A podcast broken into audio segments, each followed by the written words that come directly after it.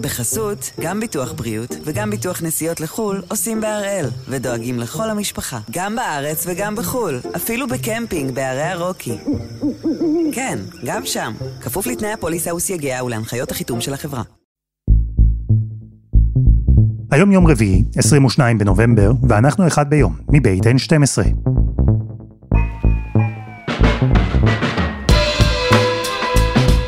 אני אלעד שמחה יופי, אנחנו כאן כדי להבין טוב יותר מה קורה סביבנו, סיפור אחד ביום, בכל יום.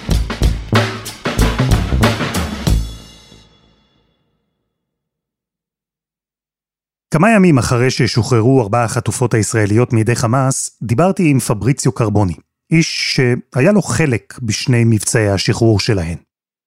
The news that the release happened went out before actually the hostages were out of Gaza.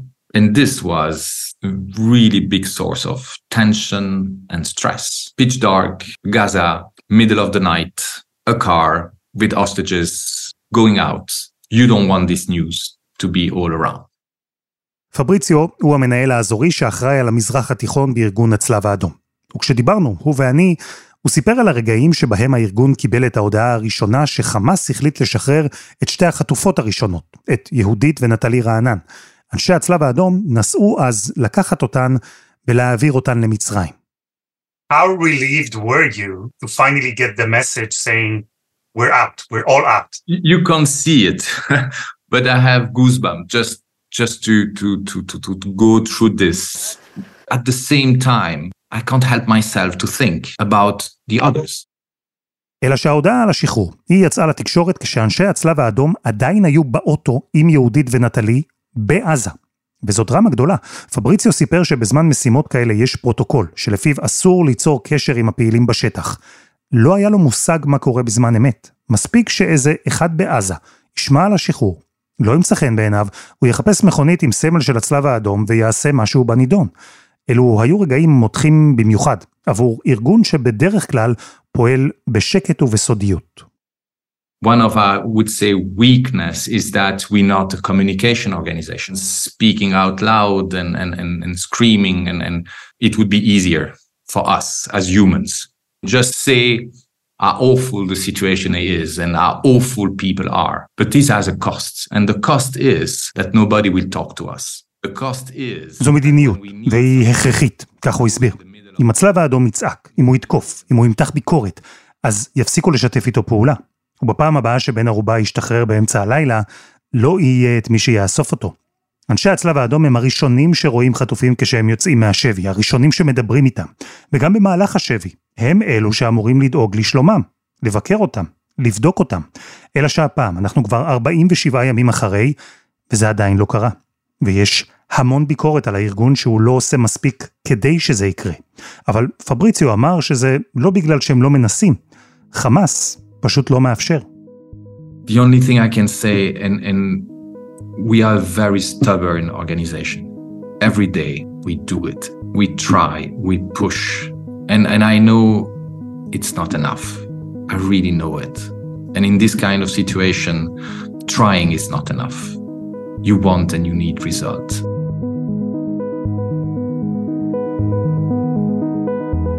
אז אחרי שבישראל עלתה אמש להצבעה עסקה שאמורה להחזיר הביתה לפחות 53 חטופים, אנחנו עם הארגון שיהיה שם כדי לקבל אותם, להעביר אותם מעזה בחזרה לישראל.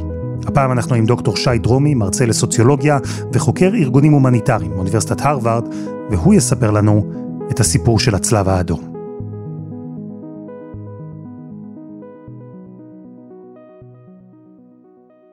נתמקם על ציר הזמן, אנחנו ב-1850, פלוס מינוס, באירופה, וזה לא שבתקופה הזו התחילו המלחמות, מלחמות נוראיות הרי תמיד היו, אבל בתקופה הזו המלחמות עברו שינוי.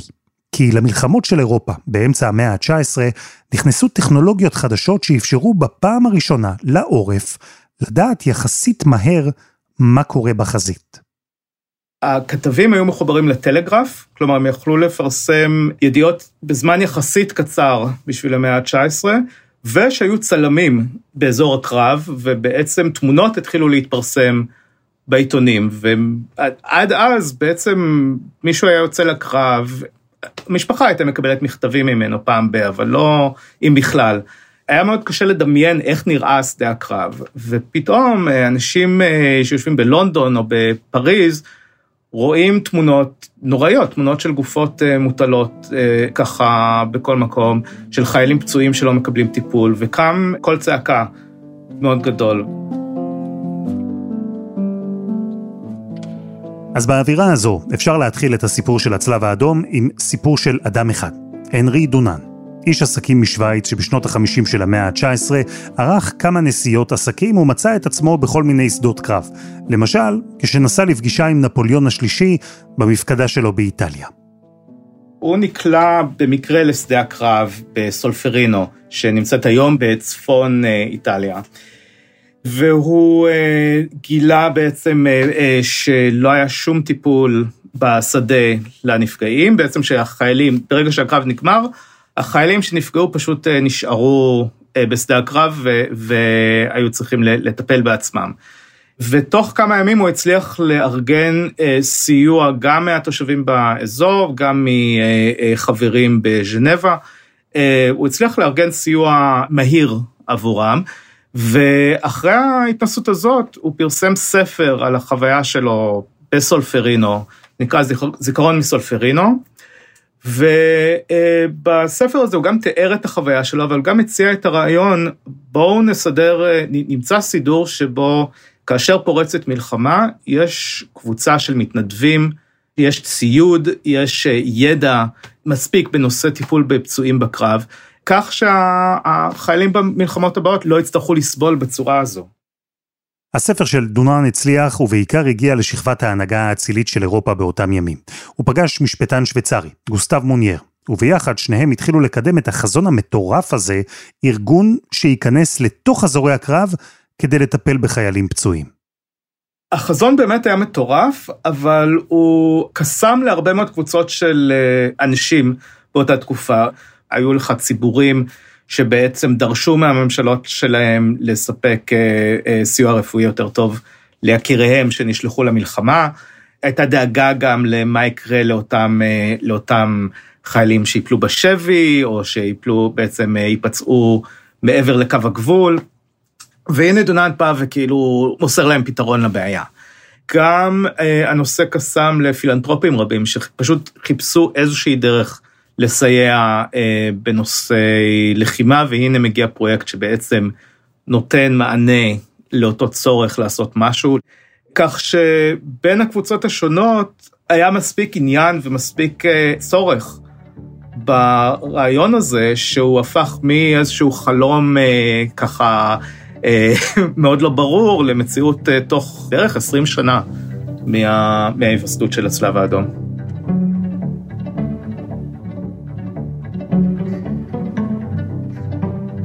אז נמשיך מכאן את הסיפור של הצלב האדום, אבל ברשותכם אני מוכרח לסיים עבורכם את הסיפור של דונן, כי הוא סיפור מדהים. האיש הסתכסך עם מוניר, השותף שלו, אותו משפטן שוויצרי. דונן איבד את כל הכסף שלו, נעלם כמעט ל-30 שנה, כשרבים ברחבי העולם בטוחים שהוא בכלל כבר מת. במקרה, כשהיה קשיש וחסר כל, פגש אותו עיתונאי שכתב בעיתון גרמני. העיתונאי פרסם כתבה ענקית על דונן ועל סיפור ההקמה של הצלב האדום. העולם קרא והיה בשוק.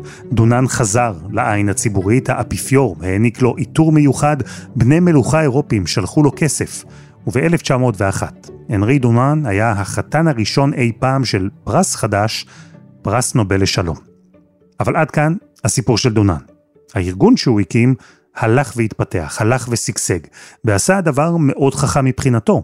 כי הצלב האדום לא רק פעל במקום שבו לא היו לפני כן כללים, הצלב האדום ניסח את הכללים בעצמו.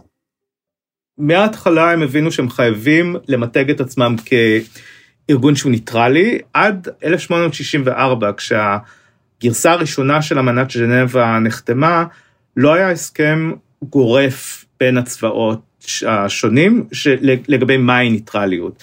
צבאות יכלו לעשות הסכם ספציפי בין, בינם לגבי מבנים מסוימים או לגבי uh, גופים מסוימים שהם לא ייפגעו, אבל הסכם אוניברסלי שאומר בעצם הפגיעה בבתי חולים uh, שנושאים את הצלב האדום היא אסורה בכל מקרה. דבר כזה עוד לא היה, אז הצלב האדום באמת נכנס לחלל הזה שנפער באמצע המאה ה-19.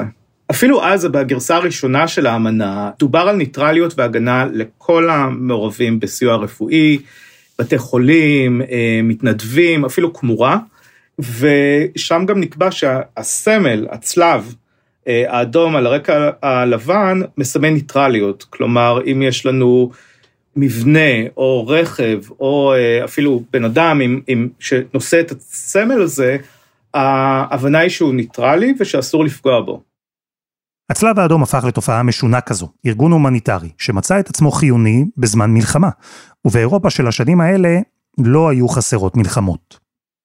הארגון בעצם פרח, אה, באופן קצת אירוני, פרח בתקופת מלחמת העולם הראשונה, אה, מכמה סיבות. זאת אומרת, בתקופת מלחמת העולם הראשונה, היו כבר אגודות צלב אדום לאומיות, גם בבריטניה, גם בצרפת, גם בגרמניה, והן היו מאוד מקצועיות ומאוד מפותחות. והנה הייתה להם הזדמנות להראות את, את היכולות שלהם בשטח. כך שהייתה גם התנדבות מסיבית של אחיות ושל רופאים לעבודה עם פצועים, פצועים בקרב וכדומה. גם גל של תרומות של אנשים שאולי לא יכלו לצאת לקרב, אבל יכלו לפחות לתמוך בפרויקט הזה. הוועד המרכזי של הצלב האדום הוא היה מרכזי ביצירת קשר ואיתור נעדרים. כלומר, היכולת שלו והחיבור שלו לכל האגודות האלה המקומיות, הצלב האדום הבריטי, הצלב האדום הגרמני, עזרה לו למצוא אה, דרכים, נניח לשלוח, אה, לשלוח מכתבים, לשלוח חבילות, לשלוח מידע על פצועים או על שבויי מלחמה. שהיו ב, ב, בין הצדדים השונים, וזה גם כן משהו שבאמת העלה את קרנו של הארגון אה, ב, בעיתונות ובכלל בקרב הציבור. האגודות המקומיות של הצלב האדום הן היו חלק חשוב באפקטיביות שלו במלחמת העולם הראשונה. היו לארגון נציגים בכל מקום, בשני הצדדים של המלחמה, וזה היה קריטי. כך גם העובדה שלמרות שהעולם היה במלחמה, משני הצדדים אפשרו לצלב האדום להמשיך ולפעול. אתם חייבים להודות, זה נשמע כמעט אה, תמים ונאיבי, אבל זה עבד. חיילים ירו מצד לצד, אזרחים נהרגו. מלחמת העולם הראשונה נקראה אז המלחמה הגדולה, ולא סתם, זו הייתה מלחמה נוראית. אבל הצלב האדום המשיך לפעול כגוף ניטרלי, רפואי, הומניטרי. הוא הוכיח שגם במלחמה כזו יש כללים. עד שהמלחמה הגדולה הזו הפכה למלחמת העולם הראשונה, כלומר, עד שהגיעה מלחמת העולם השנייה. הפשע נגד האנושות הגדול ביותר בהיסטוריה. מלחמת העולם השנייה הייתה קו פרשת מים במובן מסוים. הוועד הבינלאומי ניסה כמיטב יכולתו להישאר ניטרלי. יחד עם זאת, זה, זה גם אמר שהוא לא יכל לדבר על אה, אה, פומבית על דברים רבים שהוא ידע. עם השנים התגלה שבעצם היה להם מידע על מחנות הריכוז, אה, על אושוויץ אה, ספציפית, ש... היו ידיעות קונקרטיות לגבי מה שהולך שם, ושהם בחרו לא לשתף אותם, בעצם לא להקים כל צעקה בינלאומית. מכמה סיבות, אבל המרכזית ביניהם זה שזה החשש אה, שהם יאבדו את גישתם למחנות שבויים של אה, שבויי מלחמה אחרים, כלומר בריטים, צרפתים, אמריקאים וכדומה. כלומר שאם הם ידברו בנושא מחנות ההשמדה, הגישה שלהם לכל שאר המחנות הגרמנים אה, תיעלם. ובדיעבד הם הודו שזאת הייתה טעות, אה, קרא לזה הנשיא ה-ICRC דאז תבוסה מוסרית, והם אמרו שהם שינו את הפרוטוקולים שלהם כתגובה לכישלון הזה, זאת אומרת, שהיום במקרים של עבירות קיצוניות ושיטתיות נגד המשפט ההומניטרי, הם כן ידברו פומבית, גם אם זה יעלה להם בגישה לאתרים שונים אה, כתוצאה מכך.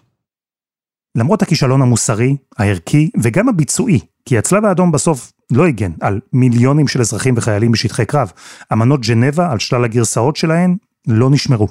למרות כל הדבר הזה, כשהעולם של אחרי מלחמת העולם השנייה סידר את עצמו, כשהאומות המאוחדות הוקמו, כשניסו לגבש כללים חדשים למלחמה, הצלב האדום היה שם, ולא סתם שהוא היה שם, הוא כבר היה אז ארגון בן כמעט מאה שנה.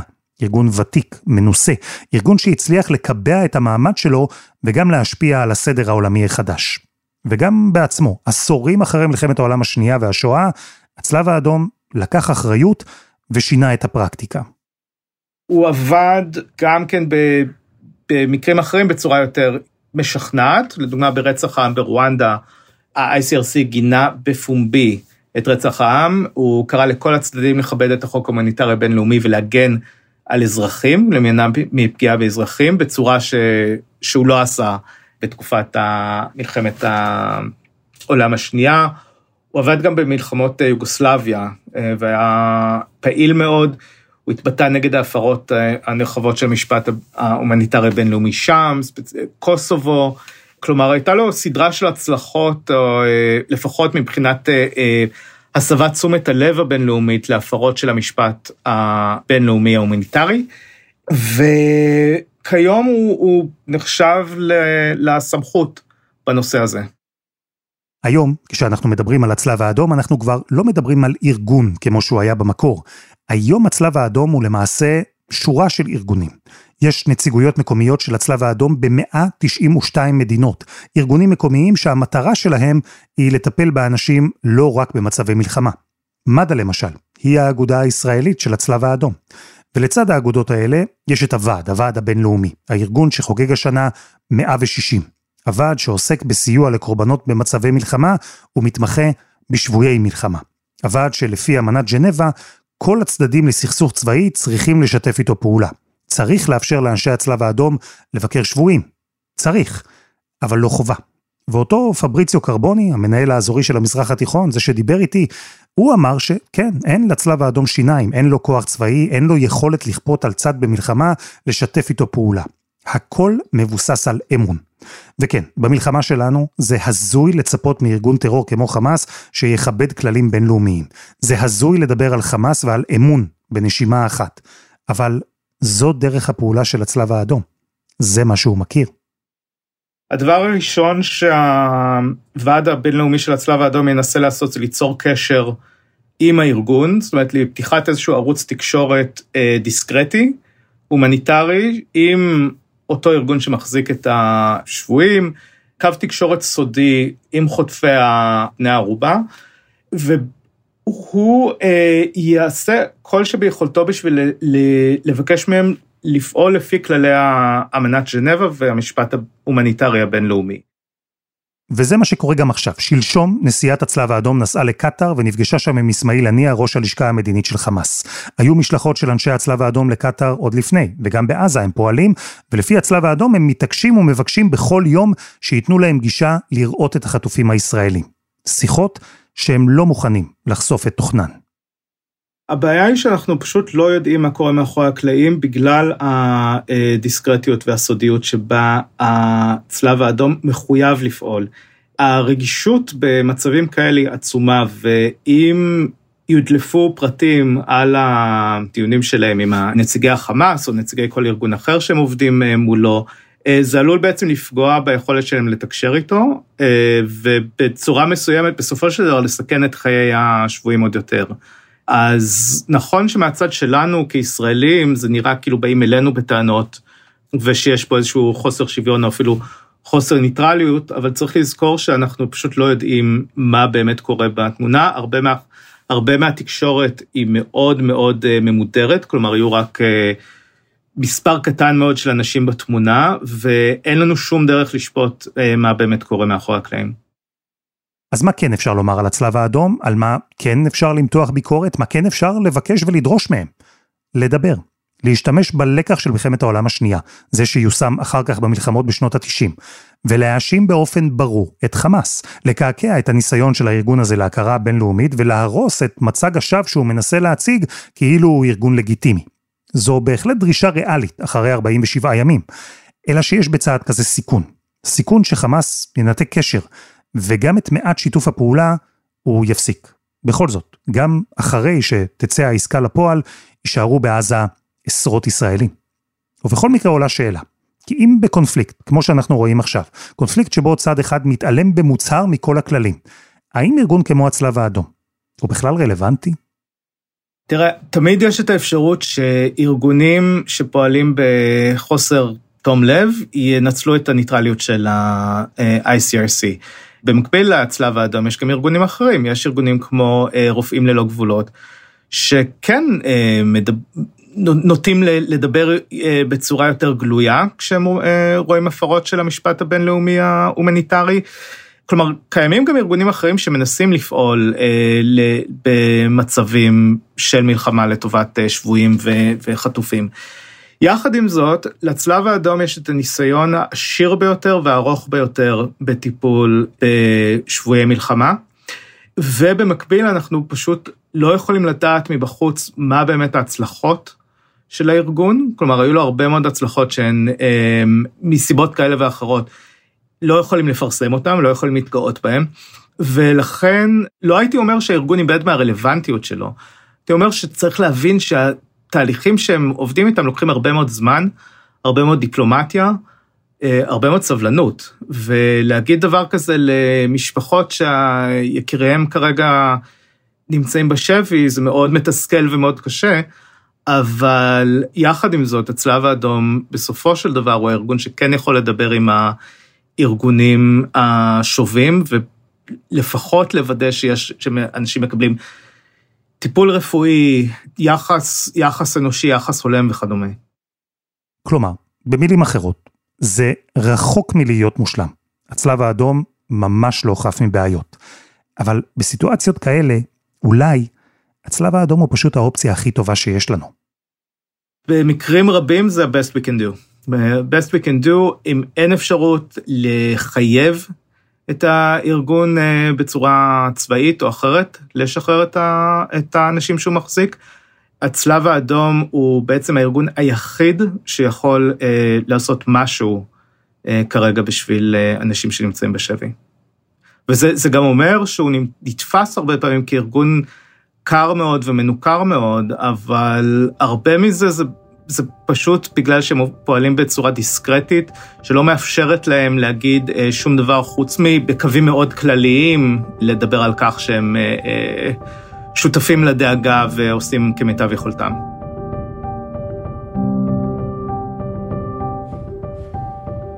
דוקטור שי דרומי, תודה רבה. תודה לך.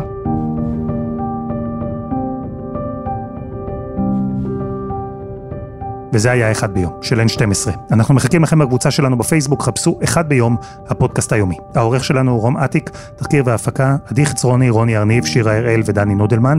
על הסאונד יאיר בשן שגם יצר את מוזיקת הפתיחה שלנו, ואני אלעד שמחיוף, אנחנו נהיה כאן גם מחר.